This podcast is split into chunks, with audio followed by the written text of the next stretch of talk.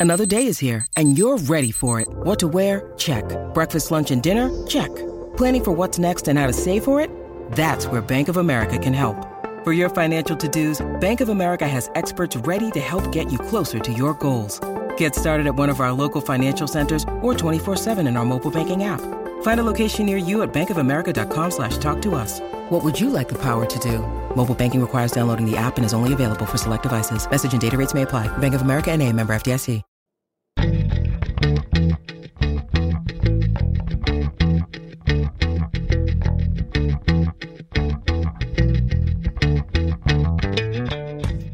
You're listening to All the Backlist, a weekly show about books that are not new. I'm Tirzah Price, coming to you from Book Riot. This is episode 293.5, and this week I'm going to be diving into the stacks to talk about two great YA books by authors who have new releases out next week that I am just so excited for. But first, let's hear from our sponsor.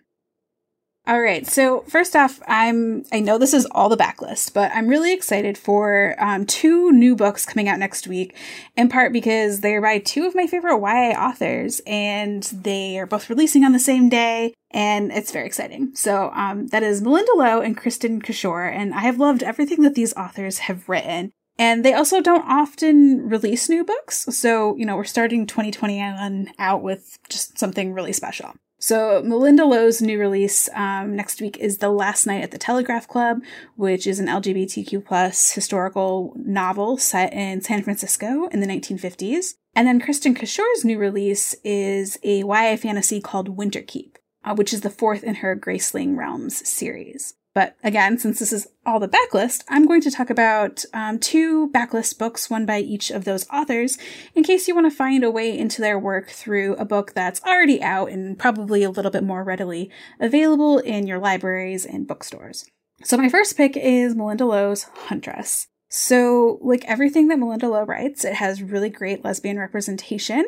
Malinda Lo also writes across a lot of genres, um, but this is her second novel, and it's her second fantasy novel. It's technically a companion to her first book, Ash, but they can be read, you know, independently of one another. It's not like you have to read Ash first. I actually think I read Huntress first, but they're set in the same fantasy world, although like hundreds of years apart. So in Huntress, this fantasy world has, is experiencing like this huge imbalance in nature.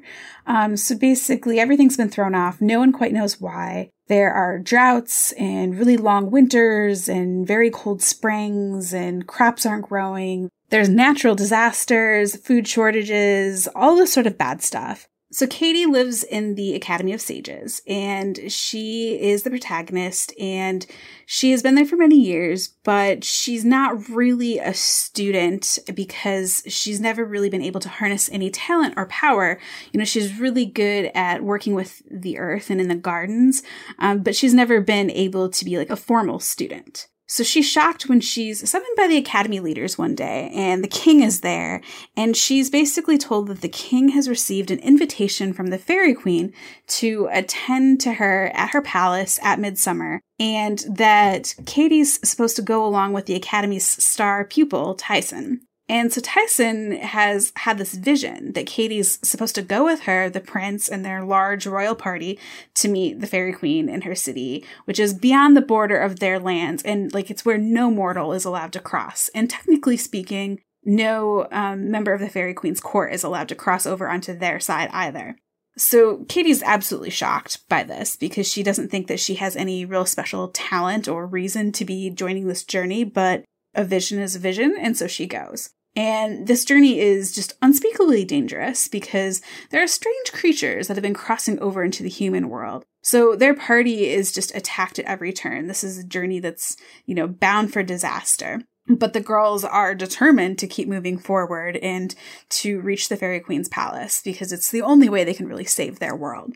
Um, and soon, really, they can only rely on one another as they get farther and farther from home and really just beyond the bounds of all that they know to try and save their kingdom. And they also begin to fall for one another as well, which is pretty cool for them, except for it's also something that proves to be pretty devastating when they realize that it's foretold that only one of them will actually make it back. So I really love a good fantasy quest, and this one is definitely a standout in my mind. I read it years ago and absolutely loved it, reread it again recently. I love Malinda Lo's beautiful writing, and I think her writing in these fantasy novels just kind of has the lull of a fairy tale to it, and she really builds and expands her fantasy world so adeptly. I also love the relationship that blossoms between Kaede and Taisin as they face danger and uncertainty, um, and you know the numbers around them are dwindling. I was really riveted. I raced through it both when I first read it and in my reread, both like just excited but also kind of dreading the end. It's just a gorgeous fantasy, and it's a great standalone if you're looking to just escape for a short while without committing to a big series. But if you want to commit to a big series, um, my next pick is Graceling, which is by Kristin Cashore. And Graceling is the first book in Cashore's fantasy series. It got tons and tons of hype when it first came out, and for very good reason.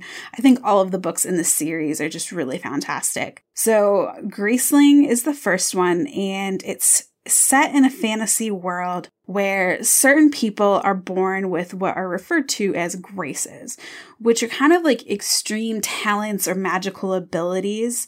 And they're not really explained. They, I mean, for the people they aren't, it just kind of happens to people at random. And sometimes it's kind of even something that normal people fear. Um, so usually you can tell that somebody has a grace because they have two different colored eyes. So our protagonist here is Katsa, and she is the niece to the king. But she doesn't exactly live a happy and contented life of luxury as a member of the royal family because Katsa's grace manifested itself when she was eight years old as a talent for killing somebody was trying to come up on her and attack her and she responded out of fear and she accidentally killed this guy. So that was how they discovered that she's very good at killing. And the king has decided that, you know, hey, this can be pretty useful for me. So he uses Katsa as his secret weapon to kind of keep power and control in his kingdom and Katsa absolutely hates it. She just does not relish in killing and hurting people. It just is something that she happens to be excellent at, and she has to work very, very hard to keep control over her own power and strength, despite the fact that she's often used as a pawn. But as readers will soon learn, she's also kind of got her own motivations and agendas.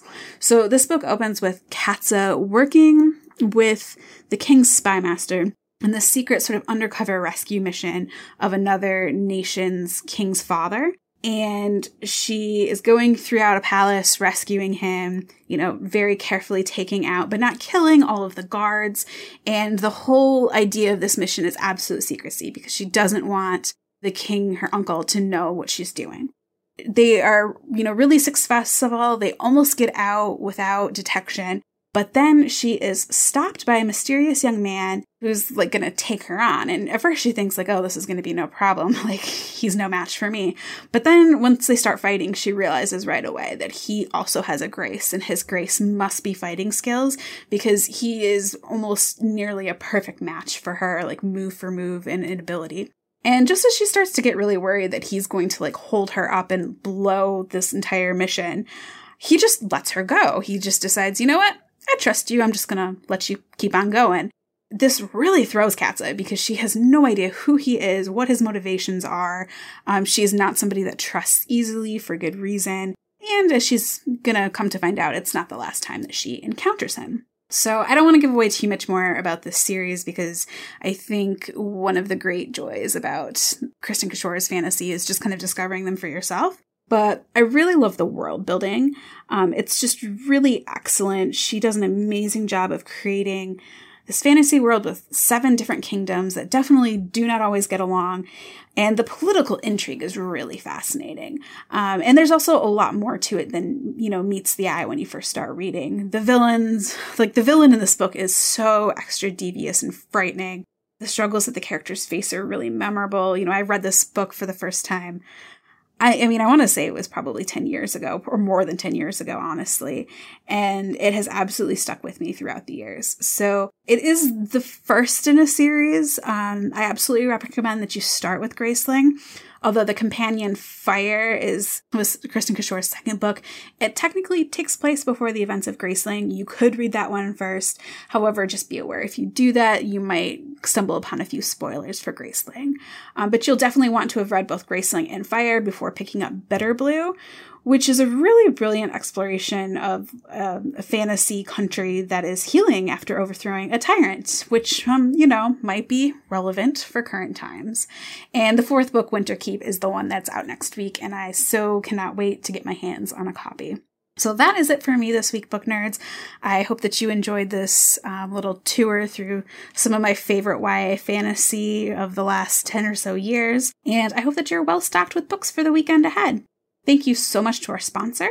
You can find a list of the books I mentioned today in the show notes by visiting bookriot.com forward slash all the books. And if you enjoyed this podcast, please show us some love by leaving us a rating or review on Apple Podcasts because it helps other book lovers find us. And thanks as always to our sound editor, Jens Inc. Finally, if you want to connect with me or see pictures of my books and cats, you can follow me on Twitter and Instagram. I'm at Tears of Price, that's T I R Z A H P R I C E. And I will be back uh, next week on a regular episode of All the Books with Liberty and with more backlist recommendations next month. Thanks so much for listening. Have a great weekend.